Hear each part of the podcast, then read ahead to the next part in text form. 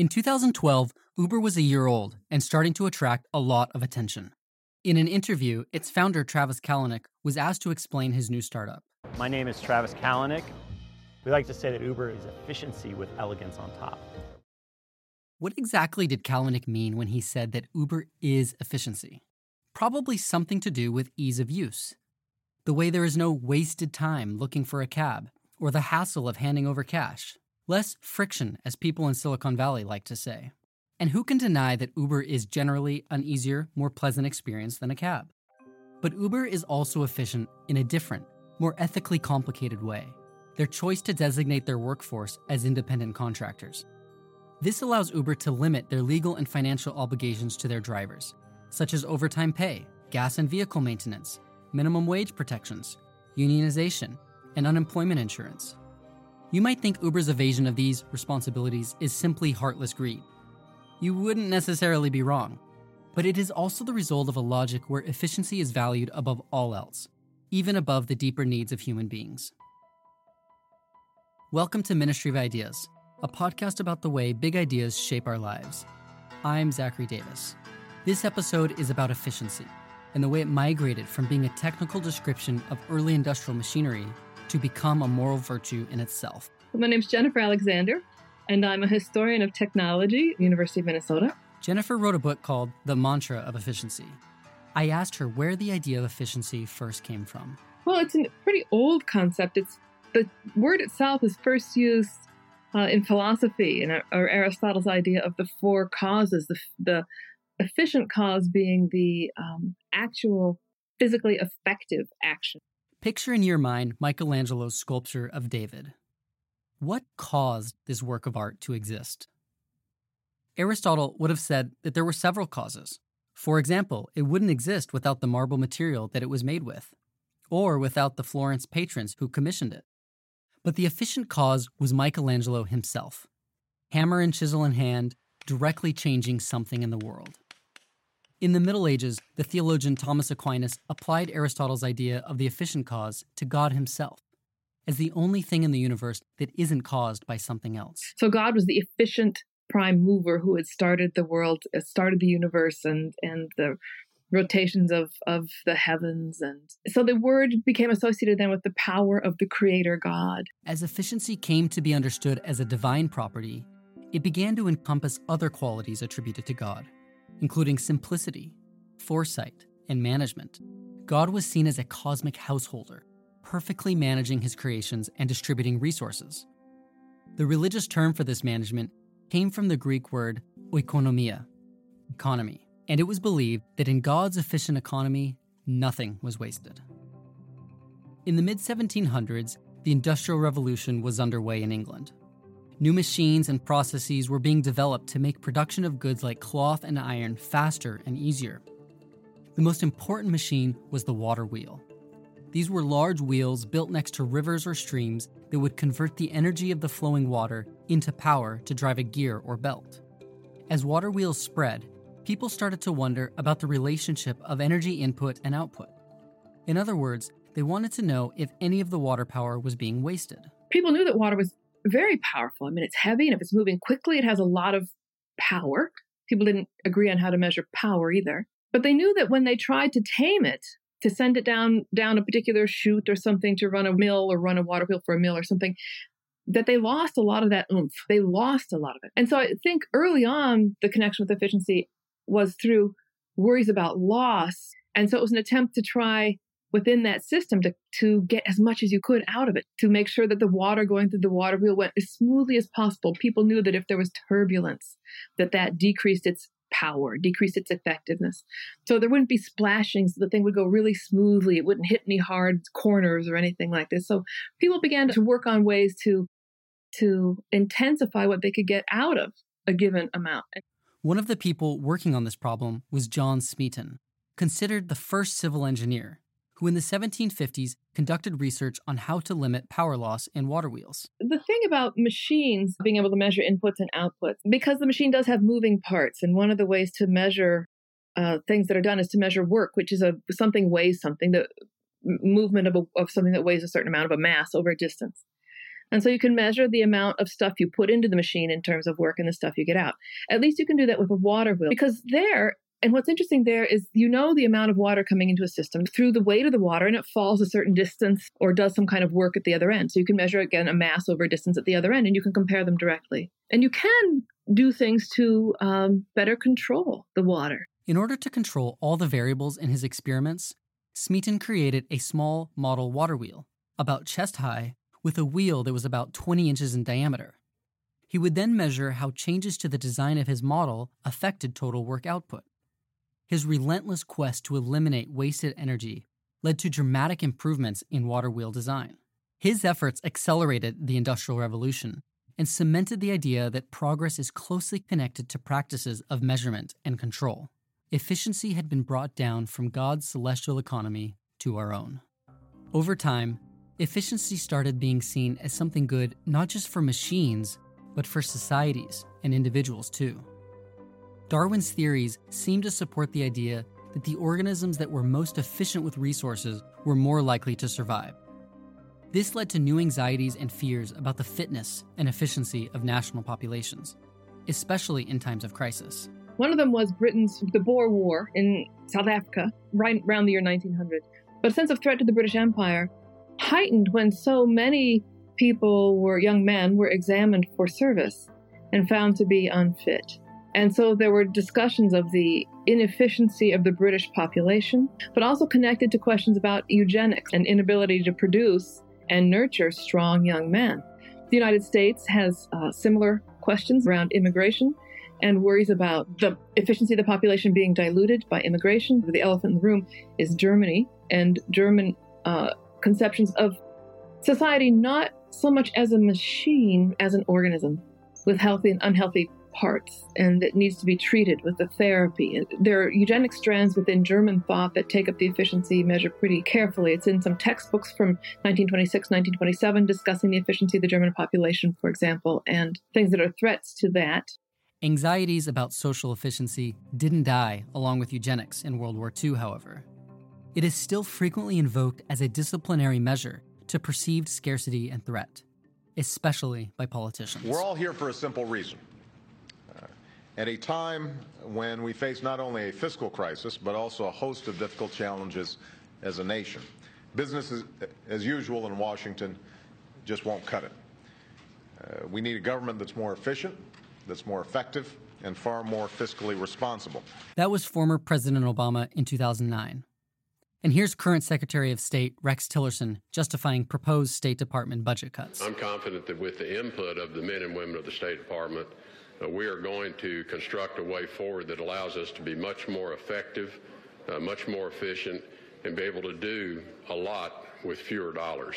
The danger of this kind of discourse is that it often assumes efficiency is a value in itself, rather than as a means to something else. After all, cutting government funding for the State Department, PBS, or the NEA will technically improve the ratio of taxes and expenditures and thus make the government more efficient.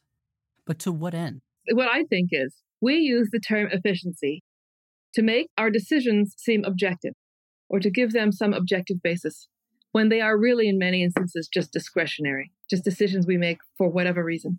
The term efficiency makes them seem objective. Because what efficiency measures is how well you control the system, not really what you achieve. And one of the most striking things to me was to read the struggles of the economic historian Robert William Fogel. Uh, he really struggled to understand efficiency through his career because he originally conceived of it as a moral good by and of, of and by itself. And late in his career, he had to decouple efficiency and virtue and realize that even an efficient system wasn't necessarily a virtuous one. And he did this after a series of studies of slavery and how efficient Southern pre-war slave before the Civil War, how efficient slavery had been in the United States before the Civil War compared to the efficiency of Northern free farming. And his work was extraordinarily controversial, and it was very painful for him that it was so controversial because he his finding was that South Southern plantation slavery had been more efficient than Northern free farming, and he had not known how to account for that. He had thought, how can a despicable system be efficient because his commitment had been to efficiency is the outcome of freedom and hard work, etc. So, what Fogel did was attribute the efficiency of slavery to the good work ethic of the slaves. It was an attempt to explain how an awful institution was so viable. He wrote about all of this in a 1974 book, Time on the Cross. The book was hugely controversial.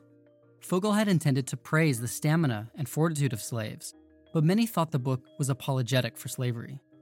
It sparked a lot of research into the systems of slavery, the conditions, and the economic impact of it. At the end, Fogel changed his, his mind. He wrote another book in 1989 in which he said I had to decouple efficiency and virtue and realize that the efficiency came not from the virtues of the workers, but from the coercion under which they worked. And, and I think Fogel's struggle illustrates what many people probably do think. By and large, efficiency is a good thing not just good in certain circumstances, but by and large, it's better to be efficient than not to be efficient. And we think of it as a virtue because we associate it with things like control and understanding and discipline. That's what we associate it with. What would a society look like that elevated control, understanding, and efficiency as its highest values? Probably a lot like Silicon Valley. This is Soylent, a scientific looking amalgam of protein, flour, vitamins, and minerals Nothing represents the excessive pursuit of efficiency quite like Soylent, a product popular in Silicon Valley as a meal replacement drink to save workers more time. This is from a video made about Soylent by the tech publication The Verge. It's supposed to give you pretty much everything you need to survive, and nothing else. There's no joy to Soylent, only purpose. It's just cheap, nutritious liquid that dispenses with the entertainment and social aspect of eating and gets down to business. When even the pleasure of meals are considered inefficient, it isn't too surprising that Silicon Valley is behind the technology and processes that have resulted in the gig economy, an interconnected series of companies and practices that take the logic of efficiency as far as possible. In some cases, such as with Uber, TaskRabbit, or Airbnb, companies deliberately violate labor laws in the pursuit of lower operating costs. But such values are not limited to startup culture. Increasingly, efficiency is deeply entwined with notions of personal success and productivity a good life has come to be seen as synonymous with an efficient life. If you are a typical citizen of the information age, then you must be very busy. So much to do, so little time to do it. Surely you have asked yourself the question how can I be more efficient? Such an orientation, though, means that we are constantly on the lookout for things that are wasteful in order to be more efficient and productive. But again, productive for what? Too often, I think this means productive for our careers, and not necessarily productive for our mental health, moral development, or relationships with friends and family. Can we resist the modern cult of efficiency? On the front lines of this battle is Tom Hodgkinson, editor of The Idler, a magazine dedicated to, one might say, inefficiency. The situation that we're in, you know, it's Henry Ford its production lines, its um, robotics, and how can the owner of the, the factory, the owner of the business, get the most product at the highest price with the lowest cost? That's why we're motivated to be efficient and productive. So with the Idler magazine, you know, we've we've tried to resist that. It's a utilitarian tendency, you know, um, which is kind of fine. I mean, it's it can be quite beautiful and lovely, wonderful to look at spreadsheets, reduce costs, and so on. And waste is bad, but uh, I think we overemphasize that part of life to the uh, and neglect probably the more important part of life, which I could call the romantic part. And that's to things like you can't really quantify, um, you know, love, beauty, pleasure in poetry, singing, dancing, all culture and arts, um, films, uh, doing nothing, you know, doing things for their own sake, which don't get you anywhere. Um, uh, for example, I, I, was playing the ukulele last night, um, Vivaldi. All my family hate listening to it. Um, I'm never going to make any money out of it. Uh, it's a, a, complete waste of time. Um, but I really enjoy doing it, and it sort of makes me feel better. Singing in a choir, helping out in the community, um, stuff that you do for its own sake, which you're not going to get paid for. That part of life is not emphasized enough, I don't think, in my view. Jennifer Alexander echoed these sentiments. I think some of the things that are most valuable to us are not amenable to that kind of rational control. Love, faith, family, vocation. Um, these are things that, that we, I don't think, should subject to that kind of searching calculus. I don't think we need to be efficient all the time. Efficiency is one of the central concepts of our modern age and is responsible for great advances in technology. But it has the potential to make us too focused on only the things in life that can be neatly measured, analyzed, and controlled. The most valuable parts of life lie precisely outside measurement and analysis, stubbornly resisting all our doomed efforts to contain, capture, or fully comprehend them. Instead of banishing them, we should make even more room for them in our lives and in our hearts. Ministry of Ideas is produced by Nick Anderson, Zachary Davis, Pallavi Kathamasu, and Virginia Marshall. Music is by Steve LaRosa. Special thanks to Alex Kingsbury and Dante Ramos from the Boston Globe Ideas section for their ongoing support. If you enjoy this podcast, you can support us by sharing us with your friends, reviewing us on iTunes, or visiting our website at ministryofideas.org and making a donation. Ministry of Ideas is a proud member of Hub and Spoke, a Boston centric collective of smart, idea driven podcasts. You can check out all of our shows at hubspokeaudio.org. Today, I want to tell you about a Hub and Spoke show called The Lonely Palette. It's a show about art history, but also about so much more. It's about how we think about ourselves and our culture. The show is hosted by a very engaging art historian named Tamar Avishai, and one of my favorite episodes is actually the first one about Paul Cézanne and his seemingly distorted fruits. By the end, you'll understand so much more about the origins of modern art and the world we live in. Check it out at thelonelypalette.com.